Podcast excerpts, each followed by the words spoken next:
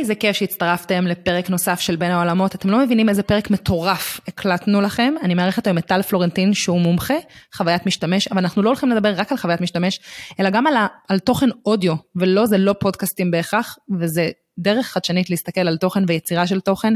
פרק מדהים לפניכם, שתהיה האזנה נעימה.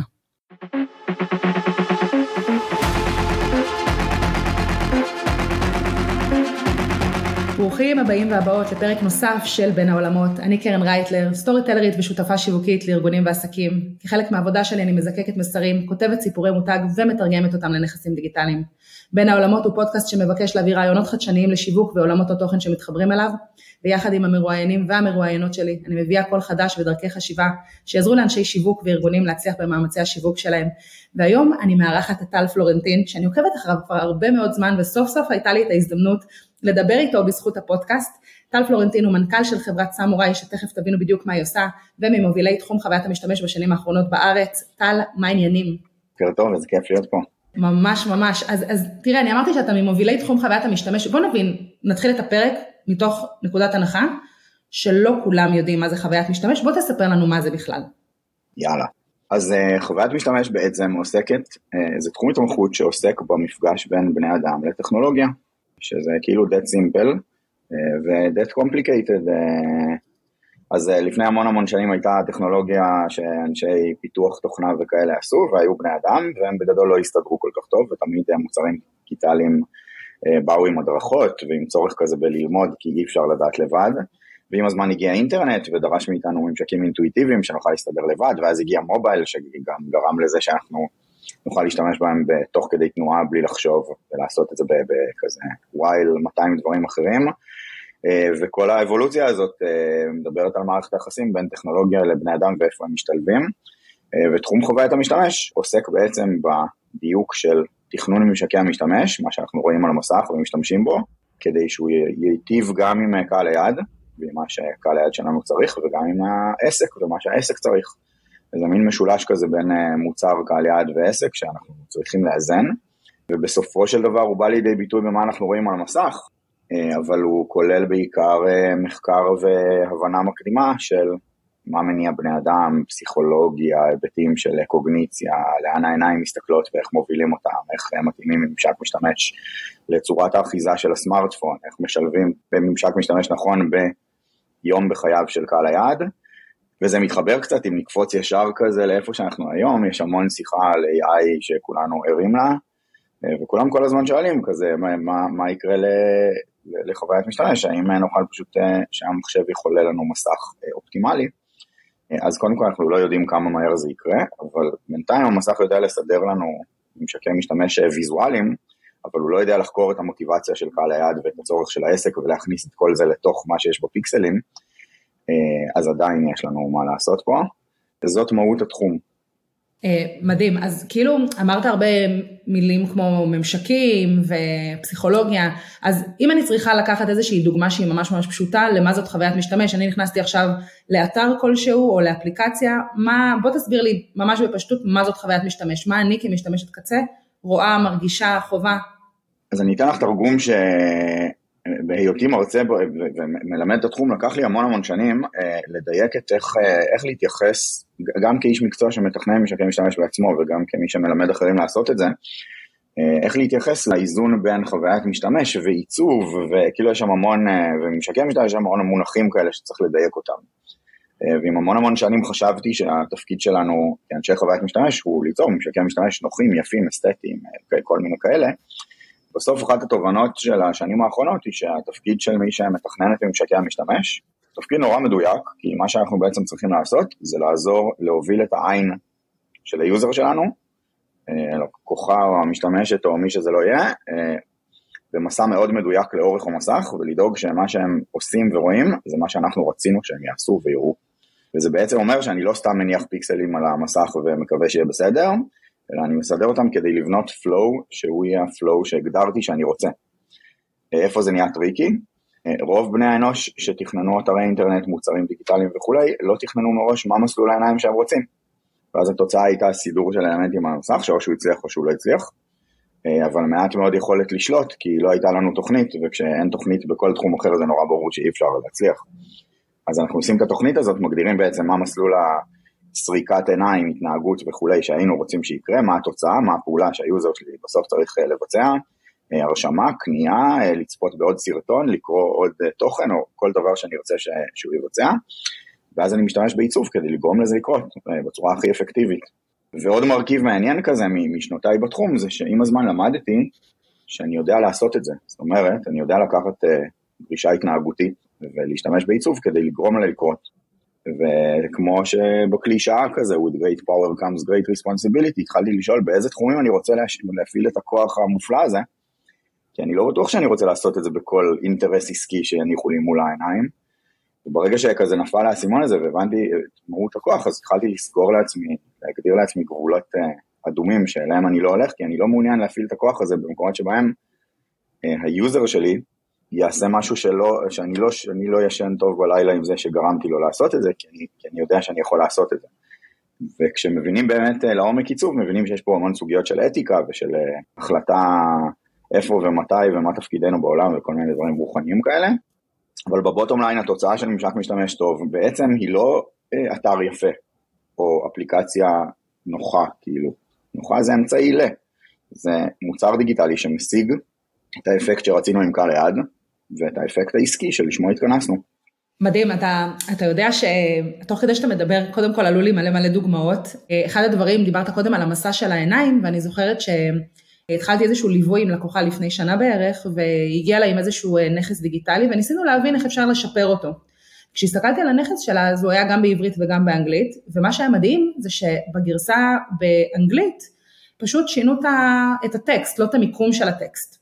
וזאת אומרת, אם בעברית הטקסט היה מצד ימין והתמונה הייתה מצד שמאל, אז כשנכנסתי ובעצם לגרסה האנגלית, אז עדיין התמונה הייתה משמאל והטקסט היה מצד ימין. ואז אמרתי לה, את יודעת, צריך לעשות את זה mirror, צריך להחליף את זה, כי כשאנחנו ב-RTL, ב-right to left, אז העיניים סורקות מימין לשמאל, מלמטה למעלה, וכשאנחנו ב-left to right, אז העיניים סורקות משמאל לימין, וצריך להתחשב בעצם בתנועה הזאת, ואני זוכרת שזאת פעם ראשונה שאמרתי לעצמי, וואו, זה באמת, יש פה, יש פה משהו, מה ההיררכיה של האלמנטים שלנו, מה אנחנו פוגשים קודם, באיזה שלב אני בכלל מבינה לפי למשל הגודל של הטקסט, מה חשוב, מה פחות חשוב, איפה הכפתור ממוקם לי כדי שזה יעשה לי היגיון ללחוץ, זאת אומרת גם מבחינת, ה, אני עוד פעם, אני מגיעה מעולם התוכן, אז מה, מה התוכן שמוביל לפני שיש בכלל כפתור, או אפילו מה כתוב על הכפתור כדי להעצים את המסר, ו, וכל הדבר הזה בעיניי, הוא מדהים אותי שאנשים לא חושבים על זה. שהרבה פעמים הדבר האינטואיטיבי הוא דווקא להחליף את הטקסט עצמו אה, מאנגלית לעברית ולא את המיקום, כי הרי ברור לנו שזה, שזה אחרת, ההתנהגות היא אחרת, זה אינטואיטיבי לנו דווקא בהבנה הזאת. ועם האמירה הזאת הייתי רוצה לשאול, מה החשיבות בעיניך של חוויית משתמש טובה עבור מותגים חוץ משורת הרווח, חוץ מזה שהקהל יעשה מה שהם רוצים. הרי יש לזה כמה תמורות, איך אתה רואה את זה? אז אה, אני חושב ש... אי אפשר בלי. אני, אני רוצה שנייה לחזור לנקודה הקודמת ולהוסיף משהו, כי אני חושב שכשאנחנו מדברים על חוויית משתמש ומשאירים אותה ברמה הרוחנית ומשאירים את זה כוואו זה חשוב וזה מעניין, אז מגניב, אז העלינו awareness לתחום, אבל אני רוצה לקחת כזה עוד צעד קטן ולתת כלי פרקטי שנורא עוזר לי ביום יום ויעזור לכל מי שמקשיב לנו.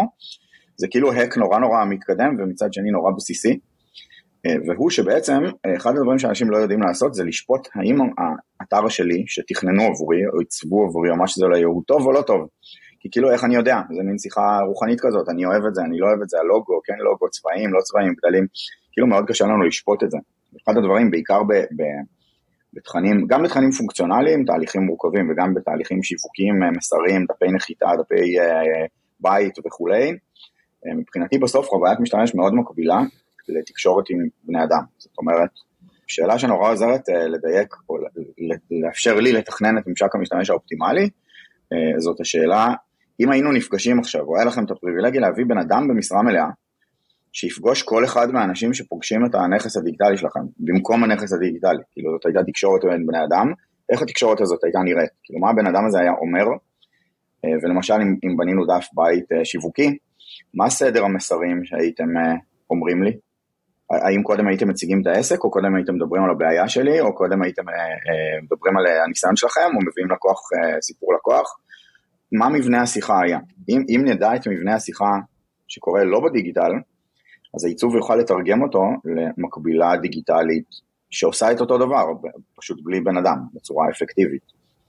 ובתוך הדבר הזה, שאלת מפתח היא איזה התנהגות אנחנו רוצים בעצם לייצר, מה אנחנו רוצים שיקרה כשאדם נחת על הנכס הדיגיטלי שלכם, מה היינו רוצים שיקרה בציר הזמן, וזה גם מתחבר פה לערכים של העסק, כי האם הייתי רוצה שהוא יקנה, או האם הייתי רוצה שהוא ידע יותר על העסק שלי, ואז יחזור בשלב מאוחר יותר, האם הייתי רוצה שהוא יקבל תחושה של חיבור רגשי ו... ו... איזה, סוג של חיבור הייתי רוצה לייצר, פונקציונלי, רגשי ו- וכולי, אה, ובתוך הדבר הזה עיצוב אמור לשרת את כל הערכים האלה, זאת אומרת שורת הרווח בבוטום ליין היא נחמדה, היא, היא אגב חשובה, אבל אני, אני שנייה צריך להבין מה עוד חשוב, ולאזן את כל הדברים האלה לתוך uh, התפקיד של עיצוב. Uh, סתם שאלה, אם כשהגיעו לדף שלי אני רוצה שהם יחייכו. אם הם יחייכו זה בוודאות יעזור להם להיות חברים שלי ולרצות יותר, מה אני עושה כדי שבני אדם יחייכו כשהם יגיעו לדף שלי? זאת שיחה נורא מורכבת, כי מה שמצחיק אותי לא מצחיק אותם, ואז אני צריך קצת לבדוק ולראות מה מעניין ומה מעניין אותם ואיפה פגשתי אותם. אם הם במצוקה, תמיד נותנים במיקרו-קופי את הדוגמאות של אה, אתם נכנסים לבנק והבנק החליט לעשות מיקרו-קופי נורא כיפי, והוא אומר איזה קטע שאתם במינוס, כאילו, ואתם אומרים לא, אין לנו שיחה כזאת, אני לא מעוניין שאתם תזרמו איתי על המינוס שלי, אתם הבנק. אז אה, כל התקשורת הזאת, ויזואלית, כתובה וכולי, היא חלק ממערכת היחסים. ואין היום מערכת יחסים בלי המון היבטים של דיגיטל, בואי נסבך את זה עוד יותר. mobile ו desktop, כולנו נורא אוהבים לדבר על responsive design, שזה בגדול הרוע בעולם. אנחנו נוטים לסדר את ממשק המשתמש בצורה שתתאים ל mobile ושתתאים למסך של ה desktop, כאילו רחב יותר וצר יותר. כל מה שאנחנו לא שואלים בדרך כלל, זה האם היוזרים שלי מתנהגים באותה צורה. כשאני מבין שהם מגיעים עם מוטיבציות שונות, ב context אחר, עם מסך שונה, עם סבלנות שונה ועם משימה שונה, אני מבין שזה בכלל לא אמור להיות אותו מפגש. זאת אומרת, המובייל אמור לשרת מטרה אחת, הדסקטופ אמור לשרת מטרה אחרת, וברוב המקרים זה אומר אה, ממשק משתמש שונה, ולא את אותו ממשק מותאם לגודל מסך. ואז אני כבר צריך לנהל מפגשים שונים. אפליקציה ואתר במובייל זה אותו דבר או שזה מערכת יחסים שונה?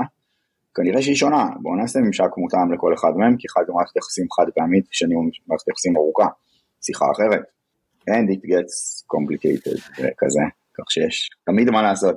זה, זה כאילו מדהים כמה נקודות מפגש מהדברים שאתה אומר, אני לוקחת את זה בעצם למקומות של אסטרטגיית תוכן.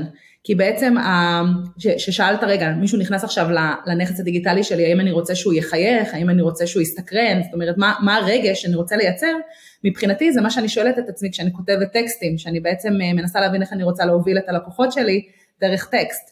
או... אז בואי נוסיף עוד מרכיב שהוא Game Changer היסטרי, שאלה ש, שכולם צריכים לשאול את עצמם, גם יוצרי תוכן וגם כל מי שמתעסק בדיגיטל, וזאת שאלה שכמעט אף פעם אני לא פוגש בחדר שאני מגיע אליו, כמה זמן יש לי עם ה user במפגש הזה? מצוינת. כי אחד הדברים שקורים זה שאני לוקח את הטקסט שעשיתי ב web, בדסקטופ כאילו, מסדר אותו יפה במובייל, אבל אני לא מבין שכשה user מגיע במובייל הוא עם סבלנות של הוא ירד מהאוטובוס ויש לו עוד עשר שניות עוד אוטובוס, יש לי attention של שבע שניות, וזרקתי עליו ארבע שורות טקסט, שאין להם מקום ברגע הזה, באינטראקציה. זאת אומרת שלטקסט לא משנה מה כתוב שם, אין סיכוי בהיותו טקסט, כי הוא לא מתאים לרגע הזה. ואז פתאום הכל קצת משתנה. זאת אומרת, אה, מרכיב הזמן מאוד אה, משמעותי בכל החלטה. זאת בדיוק השיחה שהייתה לי השבוע עם, אה, עם אחת הלקוחות שלי, שבעצם העיצוב למובייל שעשינו היה שונה ממה שקורה בדסקטופ. הורדתי חלק מהתמונות, לא נתתי להן מקום, חלק מהטקסט התקצר, חלק מהדברים הפכו להיות בגלילה אה, הוריזונטלית כדי לא לתפוס מלא מקום בגלילה. ובאחד הדברים שהיא באמת שאלה אותי, היא אומרת לי לא, אבל אני רוצה את התמונות. אז אמרתי לה, בסדר, אבל בואי נחשוב רגע אם זה מעמיס או תורם. לא, אבל אני רוצה את התמונות, כי השקעתי כסף בתמונות שצילמתי עבור האתר. אז התשובה היא לא, את רוצה לקוח או לקוחה מבקרים בדף שעושים את מה שאת רוצה, את לפעמים תאלצי לשלם מחיר של התמונות כדי שזה יקרה. בדיוק. תחליטי האם את רוצה שהם יראו תמונות, האם את רוצה שהם ישאירו פרטים וידעו מה את בוחר. בדיוק. זה בדיוק השיחה. ואגב, כשמנהלים אותה נכון, אז אפילו אפשר לשכנע לקוחות. ברור, ברור. שלהם, זה, זה לא רק זה, זה גם, אתה יודע, דברים שחשובים לנו, אמרת קודם, אה, אם אי אפשר להכניס את זה לארבע שורות, או לפעמים ארבע שורות זה יותר מדי, כאילו שאנחנו מעבירים, אני אגיד לך יותר מזה, לפעמים לקוחות רוצים לספר על עצמם כל כך הרבה, והתוכן הוא בכלל לא רלוונטי. זאת אומרת, אני רוצה לספר איפה למדתי, אני רוצה לעשות, לספר מה עשיתי, אני רוצה לספר על כל הניסיון שלי, והוא בכלל לא רלוונטי. אבל אם אני יכולה להכניס 300 מילים בדסקטופ, אני ממש לא יכולה להכניס את כל הדבר הזה לתוך מובייל, כי מי שנמצא בצד השני זה גם קטן, לא יהיה לו סבלנות, זה לא בזמן שלו, זאת אומרת, אנחנו נמצאים בסיטואציות שונות כשאנחנו נמצאים מול מחשב וכשאנחנו נמצאים מול הטלפון. ואני חושבת שאחד הדברים שאני כל הזמן שואלת את עצמי, ואגב, גם בדילמה, אתה יודע, כי כבעלת עסק, גם אני רוצה לספר על עצמי ואני רוצה שידעו וקשה לי לבחור אה, על מה לוותר. אז הרבה פעמים כשקשה לי אני שואלת אנשים אחרים, זאת אומרת אני נותנת לאנשים אחרים, קחו תשתמשו בדבר הזה, תגידו לי מה החוויה שלכם. כי באמת המעורבות הרגשית שלי בפרויקטים או בדברים שאני עובדת עליהם, היא לפעמים מקשה עליי, במיוחד אם זה פרויקטים שלי, להבין בדיוק מה צריך להיות שם. אז זה משהו שאני חושבת שהוא הוא, הוא מדהים. בעיקר כי עוד פעם, זה, כשהרגש שלנו מעורב בתוך הדבר הזה, מאוד קשה לנו להחליט האם זה טוב, האם זה פחות טוב, אנחנו רוצים שהכל יהיה שם, קשה לנו לפספס את זה, ובעיניי באופן כללי, כשאנחנו מדברים על תוכן, הרבה יותר קשה לצמצם את המסר למספר מילים כאילו קטן יותר, מאשר עכשיו בואו תדבר כמה שאתה רוצה, בואו תכתוב באיזה, באיזה אורך שאתה רוצה. וזה בעיניי הזיקוק. בסוף שאלת המפתח היא האם, האם ה user או הלקוח או הלקוחה או המשתמשת אה, רוצים לשמוע את מה שיש לכם להגיד, כי הם באים עם בעיה משלהם ועם אה, attention מאוד מוגבל. ואם אנחנו מולם אה, טקסט, אז, אז אנחנו באתגר מאוד לא טריוויאלי ב-2023, עוד שנייה ארבע. כן, עכשיו אתה אמרת אם יש להם מה לשמוע. אני רוצה רגע לחבר את המילה לשמוע למה שחברת סמוראי עושה. בוא, בוא תספר לנו ממש בקטנה ואז יש לי כמה שאלות אה, מרתקות בעיניי. אז, אז בואי נעשה שנייה אבולוציה. אה, קודם כל סמוראי מתעסקת בהנגשת תוכן שמשולב עם תוכן קולי ושילוב בעצם של אה, חוויית תוכן מסוג קצת יותר אה, מעודכן במסעות לקוח, תכף נסביר את כל מה שאמרתי, אבל אה, בואי נלך שנייה אחורה, הגענו בדיוק למקום הרלוונטי, טקסטים ותוכן באינטראקציה בין בני אדם. אני חושב שהבסיס למה שאנחנו עושים מסתמך על הנחת היסוד שבעידן המורכב שאנחנו נמצאים בו, רוב התקשורת שיווקית, מכירתית, הסברתית בין ארגונים לבין הלקוחות משתמשים אה, שלהם, נעשית באמצעות תקשורת כתובה. אנחנו אמנם עושים אה, גם promotions ווידאו וטיק טוק ו social media וכאלה, אבל בסוף אה, רוב הארגונים מייצרים המון המון תוכן כתוב, הוא בא לידי ביטוי בניוזלטר ובבלוג וב-PDFים כאלה של white paper ואי-בוק ומלא מלא חומרים שהם בגדול טקסטואליים בעיקרם, וצריכת התוכן האנושית השתנתה מהותית בשנים האחרונות אה, ועברה אבולוציה, ובגדול אחד הדברים המורכבים הוא להניח תוכן כתוב מול בני אנוש בעידן של עומס התוכן שאנחנו אה, חווים, ולבני אדם, אה, מעבר לזה שקוגניטיבית קריאה היא משימה הרבה יותר מורכבת מלראות וידאו לצורך העניין, או תמונה או משהו כזה, תחברי את זה עם attention, חוסר זמן, עוד מאה אלף דברים ועומס תוכן בחיינו, ותראי ש... המון מסוגי התקשורת שאנחנו עושים אה, נופלים בין הכיסאות, נופלים במקום שבו אנחנו, אני, אני כיוזר הייתי רוצה לדעת, אה, אתם כארגון הייתם רוצים להנגיש לי את המידע הזה, אבל אם לוקחים את ציר הזמן של חיי, אין לו מקום. עכשיו בגדול יש, יש שני סוגי תוכן uh, בעולם בניתוח מאוד קר וקיצוני, אחד זה How to, אני עכשיו בונה אתר בוויקס ואני רוצה לדעת איך מטפלים ב, לא יודע, בטופס ששמתי, אני צריך תוכן שיעזור לי, ובקונטקסט הזה, מאחר שזאת המשימה העיקרית שלי, אני אעצור את כל מה שאני עושה, ואני אשקיע את 100% האטנשן שלי בלטפל בבעיה.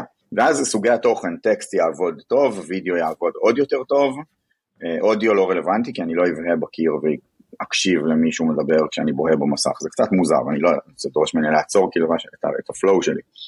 אז בעולמות של How to, אנחנו מאוד וידאו טקסט oriented. בכל שאר התקשורת, שזה מידע שאני רוצה לדעת, אבל כאילו אין לי זמן לעצור כי אני עושה משהו אחר, את המשימה העיקרית שלי, אנחנו נופלים בפח כי יש לנו מלא תוכן באתר ויצרנו המון תוכן, והיוזר שלי נתקל בתוכן אבל לא זמין לצרוך אותו. וזה בא לידי ביטוי בתופעה שאולי פגשת, של להשאיר את הטאב פתוח לאחר כך. למה זה קורה? כי הגעתי לתוכן, הוא מאוד רלוונטי, זאת אומרת המוח שלי אומר מעניין, אבל המציאות אומרת לא עכשיו כי יש דברים. ואז מה קורה לטאב הפתוח? הוא נשאר פתוח למוות, כי אין שום שלב אחר שבו העולם אומר לי עכשיו תעצור הכל ותפתור טאב אם יש לך שעה בשביל זה, אין לי אף פעם את השעה הזאת שצריך, ואז אני אף פעם לא חוזר לתוכן הזה. ובעצם אה, התובנה שסמוראי מתבסס עליה המון המון המון זמן, הרבה לפני שפודקאסטים היו a thing, שאנחנו פה בזה, זה שאודיו הולך להיות פתרון מאוד מעניין לבעיה של תוכן, אה, הצורך שלי והרצון שלי לדעת, והיעדר הזמן שלי. כי גם וידאו וגם טקסט דורשים 100% attention, הם דורשים שאני אעצור את מה שאני עושה ואני אקדיש את רוב הקשב שלי לתוכן, ואודיו פתאום פתח קטע שמאפשר לי לצרוך את התוכן while doing something else, כמשימה משנית.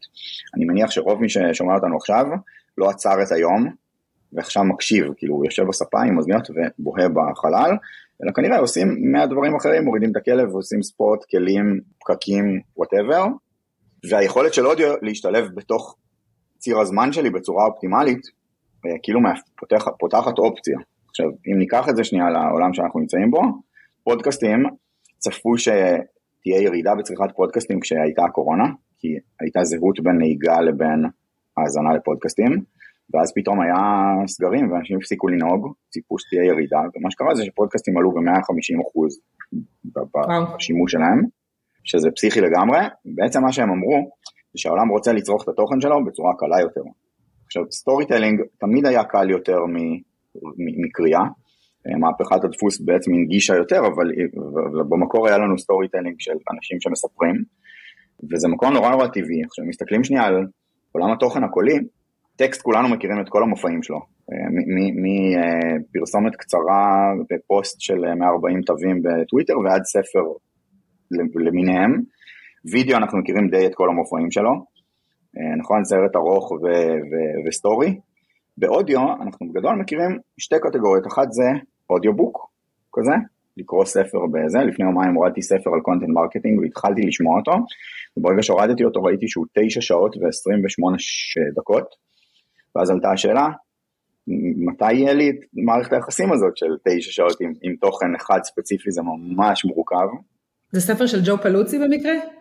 כן, ויש את השני, כן, כאילו את השניים, כן, נכון, נכון, אז עכשיו, אה, אני הקשבתי להם. הורדתי את המהדורה החדשה שלו, כי הם עשו גרסה חדשה, אז אני כזה following. אז זהו, אני, תדע לך שהקשבתי להכל, לכל התשע שעות של הספר. הוא, הוא מעולה, הוא מעולה והם מגישים את זה, זה אגב, tone of voice הם מגישים את זה הכותבים עצמם, אז הם גם נרגשים ממה שהם אומרים והם מאמינים בזה, זה ממש הבדל משמעותי. אה, אז, אז זה long form, הסוג השני של תוכן שאנחנו קוראים זה פודקאסטים, שהוא בגדול סוג של infotainment כזה, כאילו שילוב של אה, יכולת שלי ללמוד יותר ולעשות את זה בזמני הפנוי סוג של entertainment. אה, ואז כשארגון מסתכל על, על האופציות שלו, על ה channelים שהוא יכול ליצור, ליצור תוכן, הוא חושב על פודקאסט בתור אה, סוג של brand awareness, נארח, כזה, נביא talent שמנהל את התוכן. אני, אני כ owner של עסק אעלה פודקאסט ואני אתחיל כזה לייצר אה, נוכחות כדי שידעו מי אני, כזה. Uh, מה שהם מפספסים, או, או שנייה עוד לא נחשפו כי זה באמת תובנה שהיא אבולוציה, זה שיש המון תוכן שהם ייצרו, שנגיד יושב באתר, ואיש לא יתפנה לקרוא אותו לעולם, אבל אם ימירו אותו לתוכן קולי, או תוכן משולב שהוא גם וגם, אה, אז יהיה לו סיכוי. אתה יכול רגע להסביר מה זה גם וגם? אז, אז עכשיו אפשר להגיע למה סמוראי עושה, סמוראי בגדול פלטפורמת תוכן, אה, שמאפשרת ליצור אה, סוג של mini site נקרא לזה, שהוא Web based, הוא, הוא מוביילי והוא פלייליסט.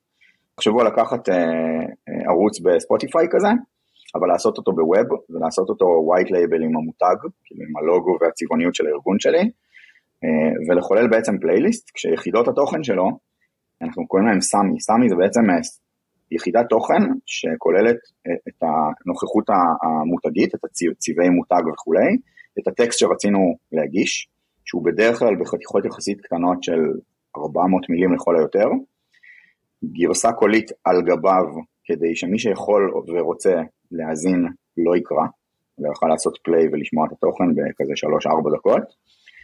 ועוד מרכיב נורא נורא חשוב שלא קיים בעולמות של אודיו בממשקים שאנחנו מכירים, וזה כפתור הנעה לפעולה, שבסוף צריכת התוכן ייקח אותי למקום שאני רוצה כעסק להביא את הקהל שלי. כי ברוב המקרים לא רק רציתי שלום עולמי ושיתוף תוכן, אלא רציתי לספר לכם משהו, ובסוף להגיד לכם, וכשאתם אה, תרצו לעשות את זה, הנה הטלפון שלי לשיחה, או הנה הלינק לקבלת פגישה, או הנה לוקיישן בווייז לנווט אליו כי אני לא יודע מסעדה ותבואו אה, לאכול או מה שזה לא יהיה. אז בעצם יצרנו סוג חדש של תוכן שמייצרת אותו מערכת ניהול תוכן שמאפשרת לעשות את מה שתיארתי בשלוש דקות ובעצם לארוז את התוכן שלי, את המסר שלי, בפלייליסט ממותג, שאני יכול להנגיש במסע הלקוח שלי. אם אני אתן דוגמה שעלתה ממש בזמן האחרון, אז עשינו למכבי שירותי בריאות פלייליסט שמבוסס על, ל onboarding כזה, ללקוח חדש שהצטרף, אה, שכולל את כל המידע שלקוח חדש צריך, מבוסס על השאלות במוקד שירות הלקוחות כדי לצמצם את כמות הפניות, אה, הוא כולל שבעה אייטמים, של מי איפה אני משיג את הכרטיס המגנטי, דרך אה, רפואה דחופה, איזה ביטוחים יש, איך מזמינים תור לזה, כל, כל, ה, כל המידע שצריך. המידע הזה קיים באתר האינטרנט, רק שאין בני אדם שבאים לצרוך אותו בזמנם הפנוי כי הם רוצים. הוא בעצם מיועד להישלח ב push במסע onboarding כשלקוח מצטרף, ולשבת בלינק נורא פשוט בנייד, וכל אייטם בעצם מאפשר או לקרוא או לשמוע, כמובן שתהיה העדפה ללשמוע אם אין לי מגבלה, אבל העובדה שיש טקסט ואודיו היא גם משיקולים של נגישות וגם משיקולים של SEO, כי התוכן הזה יכול להיות מקוטלג בגוגל, ויש את כפתור הנעה לפעולה שלוקח אותי למקום שצריך בסוף התוכן הספציפי הזה, במקום שאני אתחיל לחפש באתר לינקים, זאת אומרת כל אייטם מוביל אותי למקום שעליו אני צריך ללחוץ כדי להגיע ל... ומאחורי הקלעים יש לנו מערכות ניהול של הדבר הזה ומערכות סטטיסטיקה כדי ללמוד engagement ומה מעניין יוזרים וללמוד מה עובד לנו ואיזה תוכן עובד ואיזה תוכן פחות עובד וסדר התוכן וכולי ולנהל בעצם את הפלייליסטים וגם לשלב אותם בנכסים קיימים כמו הבלוג של הארגון, יש לנו למשל יכולת להוסיף לבלוג אה, כפתור play, שאת זה אנחנו פוגשים יותר ויותר כי, כי אה, אתרים מאפשרים לעשות play או אנושי או אה, אוטומטי.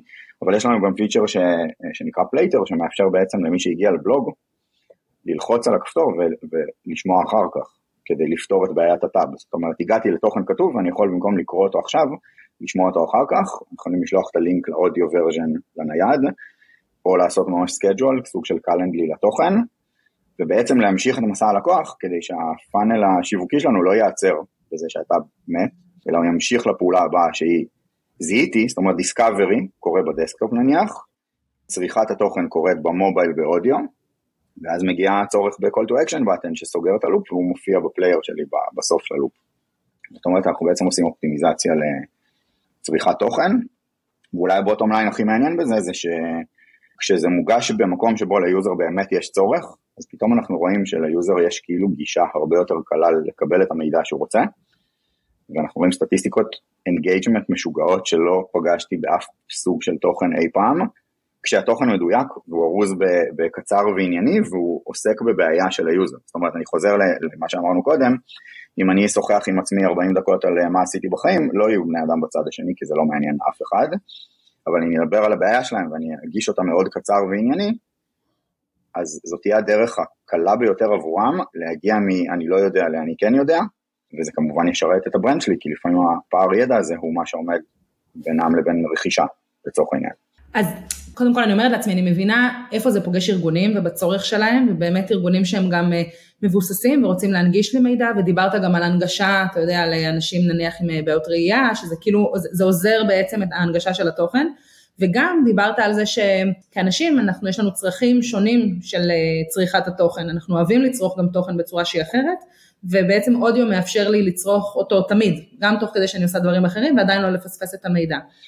מה שאני... בעצם ה-decision making להתחיל לצרוך את התוכן הוא הרבה יותר פשוט, כי את אומרת, אני אתן לך עוד דוגמה קטנה, אנחנו עושים עכשיו איזשהו פרויקט למדינת ישראל, כזה משרדי הממשלה, ולמשל יש, יש אה, תהליך של הגשת מועמדות לעבוד במדינת ישראל. וביני לבין האופציה לעבוד במדינת ישראל עומד PDF של 60 עמודים. ואני שואל את השאלה הבסיסית, איפה תכננתם שבני אנוש ימצאו את, ה, את הזמן והכוח הנפשי לפתוח את ה-PDF הזה, להבין מה כתוב בו. גם מי כתב את זה? בעצם עשינו תהליך של לקחת את כל הדבר הזה, כתב והוא מעודכן כל הזמן והוא עולה בגרסאות, וכאילו הוא נורא מתוחזק, כי הוא נורא חשוב ויש בו באמת דברים שהם אה, רגולציה וכאילו מלא דברים. לקחנו את הדבר הזה, עשינו את מה שאף אחד לא עשה בזה קפיצת ראש לתוך הדבר הזה, הוצאנו ממנו שבעה אייטמים של שלוש דקות כזה, שמספרים את כל הסיפור, ופתאום המרחק ביני לבין לדעת מה שאני צריך כל כך קל, כי כל מה שאני צריך לעשות זה decision making של לעשות play לשלוש דקות, ואז עוד play וכזה. פתאום זה נהיה קל מאוד. כן, אז, אז קודם כל זאת גם, זה מצחיק, כי בפגישה הראשונה שלנו, שלך ושלי, כשרצית לספר לי מה זה, אז הראת לי גם איך זה נראה בממשק, ואגב זה נראה מדהים, הממשק של סמוראי סופר קל. אני שואלת את עצמי כל הזמן, איך מותגים קטנים עסקים שהם יותר קטנים, יכולים בעצם להשתמש במה שאתה מספר, זאת אומרת, אה, אני לוקחת בחשבון שרוב מי שמאזין אה, ומאזינה לפודקאסט אה, שלי, זה או בעלי ובעלות עסקים קטנים, או CMOים ואנשי שיווק שנמצאים בארגונים. עכשיו, איך, איך משתמשים באודיו בארגונים, אנחנו מתחילים להבין, אני, אתה יודע, זה יותר מורכב מלהבין את זה בפודקאסט אחד, ו... כי באמת יש כאן הרבה מאוד ניואנסים לאיך אפשר להשתמש בזה בתוך ה content marketing של הארגון, אבל איך אתה חושב שעסקים קטנים גם יכולים להשתמש במסע הזה של האודיו? אז בואי נתחיל מה, מהמתודולוגיה. הדבר הראשון שצריך אה, לדעתי לשאול זה מה התוכן שאני מעוניין להנגיש, ואז לעשות את שאלת ה-user experience מקודם, באיזה טיימינג הוא פוגש את קהל היעד שלי, ומה הפניות של קהל היעד שלי לצרוך איזה סוג של תוכן. אז אמרנו, אם זה how to, כנראה שווידאו, אם זה לא, ויצרנו תוכן שהוא uh, טקסטואלי במהותו או כזה, ויצרנו אותו כי זה חלק מלהנגיש את העסק שלנו לעולם, אז אני רוצה לשאול, would it make sense לארוז את התוכן שלי באריזה שמאפשרת לו להשתלב בצורה יותר טבעית בציר הזמן, בגלל שאני אתן דוגמה נורא נורא עסק, לא קטן גדול בשביל הזה, אבל נניח, תמיד דוגמה שאני משתמש בה, זה נניח אה, הלכתי לקנות uh, מכשיר חדש של אספרסו. פינוק, אני הולך לשדרג את איכות החיים שלי, אני הולך לחנות, אני יוצא מהחנות עם, עם קופסה ענקית כזאת, כנראה שלא באתי על קורקינט, אני כנראה נכנס לאוטו, ואז מה קורה? אני נורא נורא אה, מתרגש, אני נורא סקרן לדעת על המוצר שלי, והארגון מאוד רוצה לתקשר איתי. עכשיו אם הוא ישלח לי וידאו, הוידאו הזה יצטרך לחכות שאני אגיע לדבר הבא שלי, משרד, בית או whatever, ואז אין לו סיכוי, כי המציאות תגיע ו- ולא יהיה לי זמן לראות את הוידאו של הזה. אם אני אשלח תוכן כתוב, אז אני אצטרך למצוא יוזר שיש לו attention לקרוא ופניות, שזה בוודאות לא בדרך, וזה גם לא אחר כך, ואז זה נהיה טאב פתוח ל- לעולם לא. אבל אם אני אקח את התוכן שרציתי להנגיש ואני ארוז אותו באודיו ואני אשלח אותו, אז כל זמן התנועה בין הרגע שיצאתי מהחנות לרגע שהגעתי לדבר הבא הוא זמן פנוי שכולם יש להם אינטרס משותף, לדעת. אבל הוא פתאום זה, מה שמדהים בזה זה שכמי שמגיע מעולמות של חוויית משתמש, בעצם זאת הפעם הראשונה שאני מתעסק בלארוז תוכן במקום שאין בו מסך. בגלל שזה, וזה הופך להיות היתרון היחסי. זאת אומרת, ברגע הזה יש לי יתרון יחסי לאודיו. ואז אני שואל, יש לכם מידע שאתם רוצים שאני אגיע לפני הפגישה, אחרי הפגישה, התוכן שאתם רוצים כאילו משתלב ב, ביוזר עסוק או ביוזר פנוי? אה, מה משך הצריכה? ואז ברגע שמזהים את ההזדמנות ואומרים זה מעניין, זה יכול להיות רלוונטי, זה יכול לעלות לנו engagement, אז עולה שאלת ה production. עכשיו אודיו, יש לו שלושה סוגים בעולם, אה, אודיו מסוג אחד זה קריינות, אני צריך to hire somebody לעשות uh, כזה הקלטה, uh, לא, לא מאוד יקר, uh, לכמויות סבירות של תוכן לגמרי שווה את ההשקעה, ואז יש לי תוכן מאוד איכותי. אופציה שנייה זה text to speach, אז אני יכול להגיד לך, אנחנו בשבוע נורא נורא מרגש, כי חיברנו את אה, מנועי טקסט טו ספיץ' משוגעים לחלוטין למערכת שלנו, אנחנו יודעים לייצר את כל מה שתיארתי בקליק אחד, כאילו לשים את התוכן, אנחנו מריצים כזה, עוד נקודה מעניינת, שנייה נפתח סוגריים, נקודה מעניינת היא שהתוכן שכתבתי, תוכן שאם אני אקריא אותו בקול הוא יהיה נורא פורמלי, כי תוכן כתוב ויש לו בולטים ויש לו כזה sub וכזה, ואני כשאני מדבר אף פעם אני לא עוצר ואני אומר, הנושא הבא, כי אני אשמע כמו רובוט אחרי שנייה וחצי. אז אחד הדברים שעשינו זה שילבנו AI שעושה כזה chat GPT שאורז לי את התוכן ב-conversational, כמו סקריפט כאילו, ושילבנו את to speech כאוטומציה לייצר את התוכן הקולי, ובעצם ב one click אנחנו מייצרים כזה תוכן קולי מוכן. יש לציין שבאנגלית to speech הוא ברמות שהן כאילו כבר mind blowing, בעברית אנחנו עוד לא שם.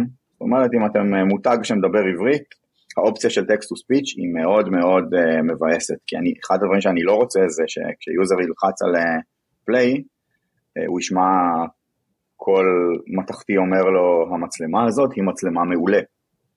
זה קצת יהרוס לי את החשק להמשיך להקשיב, כי זה לא כן, כיף. כן.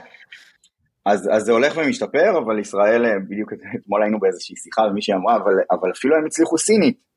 לעשות, וסינית זו שפה נורא מורכבת, אז אמרתי בסדר, אבל המוטיבציה לפתור את השפה הסינית היא קצת יותר גדולה מהמוטיבציה לפתור את השפה העברית, כמות היוזרים מצדיקה לעשות הכל לסין, אה, אז טקסטוס סוויץ' בעברית אני מניח שיגיע מתישהו, והוא יהיה מאוד מעניין, הוא בינתיים עוד לא שם, אבל האופציה השלישית שהכי קוסמת, בעיקר עסקים קטנים, אה, זה what if אה, תיקחו מיקרופון, לא משנה מה האיכות שלו, במאות שקלים אפשר לארגן מיקרופון סבבה לגמרי, אדונים כזה של אודיו שעושים עריכת כזה שיפור איכות, יעשו good enough, ותביאו את עצמכם, קליטו את עצמכם עם ההודעה שרציתם, ואז אחד הדברים שיקרו זה שפשוט תגידו את מה שאתם רוצים להגיד, רק שזה יהיה מוקלט, ואתם יכולים לשלוח את זה, פתאום זה ייכנס לציר זמן.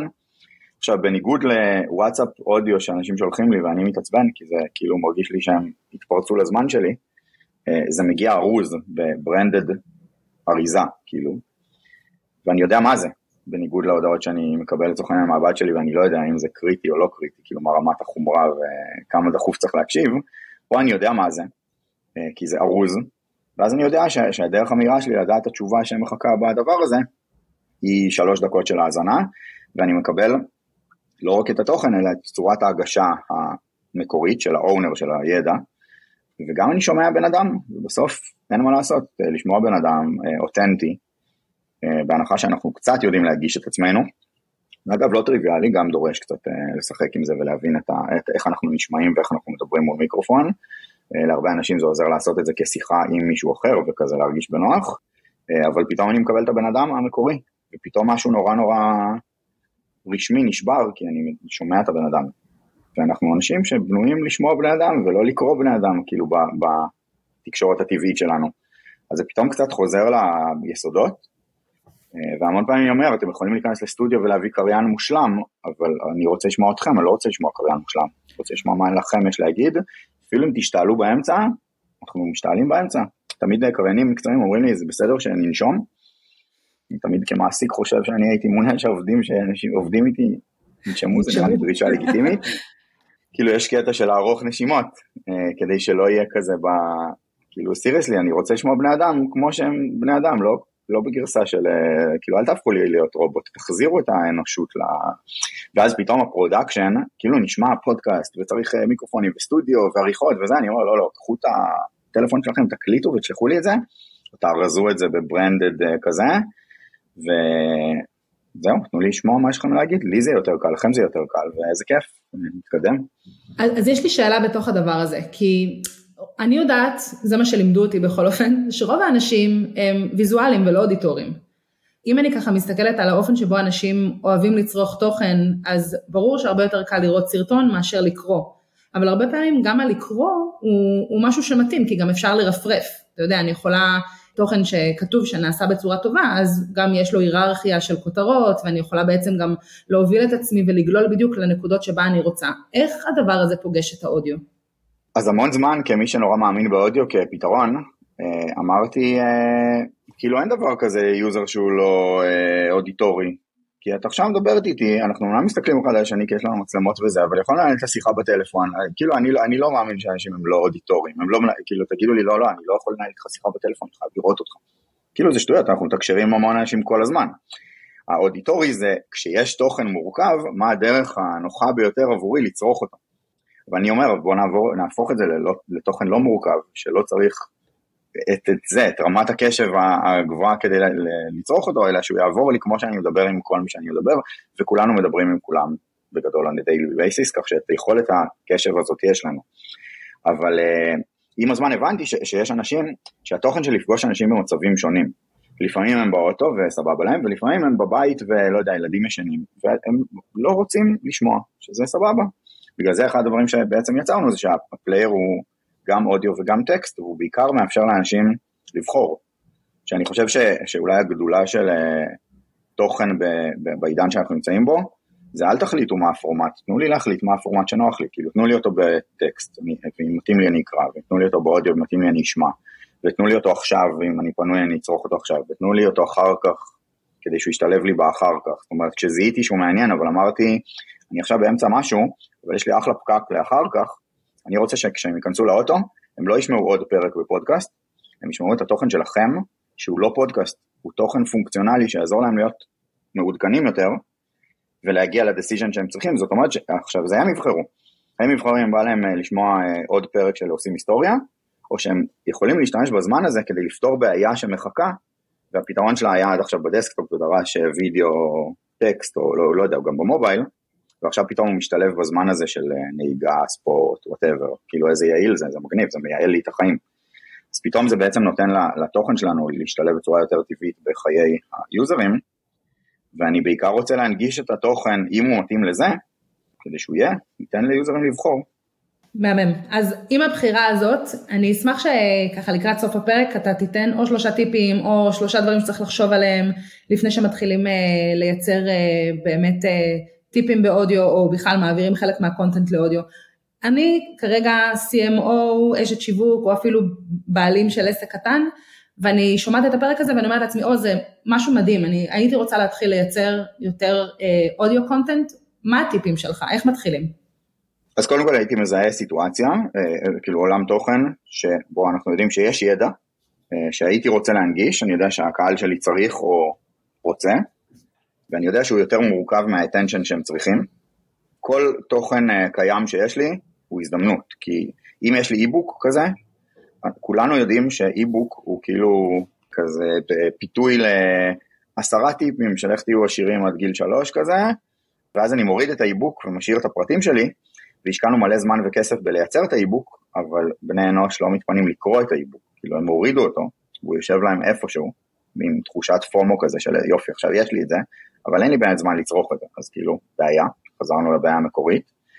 אז, אז זה source מעולה, או דוגמה אחרת של source קיים שיש לנו, זה תוכן שיש לנו בבלוג. יש לנו מלא מלא תוכן בבלוג, הוא יושב שם וכאילו עושה את עבודת ה-SEO שלו, של להביא traffic דרך גוגל ותוצאות חיפוש וכולי, וזה, גם זה מעלה שאלות לאן זה עולה, התחום הזה הולך, אבל פתאום אני יכול לקחת את התוכן שכבר יש לי, ולארוז אותו בפלייליסט של הנה ארבעה אייטמים על נושא מסוים. אז אנחנו, אנחנו תמיד ב content marketing אוהבים לקרוא לזה repurposing, שאנחנו לוקחים תוכן שכבר יש לנו ואנחנו אורזים אותו אחרת, אז אני יכול לקחת את התוכן הכי טוב שיש לי, אה, ולארוז אותו בפלייליסט ולתת אותו לאנשי המכירות או לעצמי כאיש מכירות ככלי ל... תקשיב, יש עוד, עוד דברים שכדאי שתדע, אני שולח לך פלייליסט, תקשיב לו כשאתה בין לבין כזה, ופתאום אה, הנגשתי תוכן בצורה שכבר היה לי. זאת אומרת שהמאמץ בין תוכן שכבר יש לבין האריזה הזאת, הוא רק לטפל באודיו ולארוז אותו, זה כאילו עניין של אה, ימים. אנחנו יודעים להרים פלייליסט כזה בכאילו בחמישה ימים בלי להתאמץ בכלל. אה, והנה הוא בחוץ בתור עוד סוג של תוכן, כשאגב כל, גם הפלייליסט כולו וגם כל אחת מהשאלות הם לינק בסוף, תשלחו לינק, ל... שאלו שאלה, הנה התשובה, תשלחו להאזנה כזה. אז קודם כל הייתי מנסה לזהות האם אנחנו רוצים להשתמש בתוכן קיים, כדי כבר להרגיש את ההזדמנות הזאת. אה, בצד השני, קהל היד שלנו, איזה, איזה מגבלות זמן יש להם כדי לצרוך את התוכן שאני רוצה שהם יצרכו. והאופטימלי הוא לנסות לזהות איפה במסע הלקוח, בנקודות האינטראקציה שלי עם, ה, עם הלקוח, יש נקודות שבהן השילוב הזה כזה מתחבר ומסדר את הכל ביחד, תוכן שיש לי באתר ויוזרים לא יגיעו, אה, אחרי שהם יצטרפו לשירות, לפני שהם יצטרפו לשירות, שאלות נפוצות בתמיכה, שירות לקוחות שלנו, אה, קלאסי, כי זה אומר שיכולנו מראש להנגיש את התשובות לזה בצורה שאנשים יצרכו, וכולם אומרים לי, אבל יש לנו את התשובות באתר, ואז אני אומר, כן, אבל אין בני אדם שיש להם זמן לבוא לאתר כדי לקרוא את התשובות המדהימות שכתבתם, לא מזלזל בכלל, זה חשוב, אבל צריך להנגיש את זה בצורה אחרת. אז הכל בסוף חוזר להתחלה של user experience, של איזה מערכת יחסים אני רוצה עם קהל היעד שלי. והשאלה השלישית, אולי הכי מעניינת, זה, זה tone of voice, זה כאילו מעבר לתוכן, הקשר, זה tone of voice, זה מה הייתם רוצים שהם ישמעו? אתכם, גרסה נורא פורמלית, קריינות כיפית מחייכת, קריינות רשמית, כאילו יש סקאלה כזאת, אנחנו תמיד שואלים, כשמתחילים לדבר על tone of voice ואיזה סוג של קריינות אנחנו רוצים להביא, למדתי לשאול שאלה נורא מוזרה, אה, אני שואל איזה נעליים אתם רוצים שיהיו לקריינים אה, כשהם מקריאים, כאילו לקריין או לקריינית, כשהם מגישים את התוכן, אה, כאילו איזה נעליים הם ינעלו, האם זה נעלי כזה עסקים כזה מחוייט טקס רשמי, האם זה כפכפים, כי אנחנו בכיף עכשיו, האם זה סניקרס, כאילו איזה סוג של תקשורת אנחנו עכשיו אה, מנהלים, מה, מה רמת הפורמליות שלה, אה, נעליים נורא עוזרות להבין את זה באופן מוזר, אז זה כאילו. אה, טיפ מוזר קצת. ועם הטיפ המוזר הזה אנחנו נסיים, אני המחשבות שלי פשוט רצות למלא מלא דברים, אני אגב הייתי בוחרת בסניקרס, אני צריכה להבין עם עצמי למה, אבל בכל אופן תקשיב טל, היה פרק ממש ממש מרתק, אני חושבת שכל העניין הזה של אודיו, אנחנו, הדבר הראשון שאנחנו חושבים עליו זה, זה פודקאסטים, ובכלל האופציות לדברים אחרים של סוגי תוכן די ברחו לנו. בכלל אנחנו לא יודעים שיש את האופציה הזאת, אז אני כבר מתחילה לחשוב על כל מיני אופציות עבור העסק שלי. אבל אני רוצה להגיד לך תודה, גם כי פתחת לי ואני בטוחה שגם למאזינים את הראש, וגם כי באמת הנושא של מה שאתה מביא איתך הוא באמת ייחודי ושונה ולא היה יוצא אם הייתי מביאה מישהו אחר שמדבר על תחום חוויית משתמש, אז תודה רבה שהצטרפת אלינו. תודה לך, כיף מאוד. ותודה גם לכם שהאזנתם לפרק נוסף של בין העולמות, אנחנו נתראה עוד שבועיים בפרק הבא, שיהיה לכם יום קסום בינתיים. תודה רבה.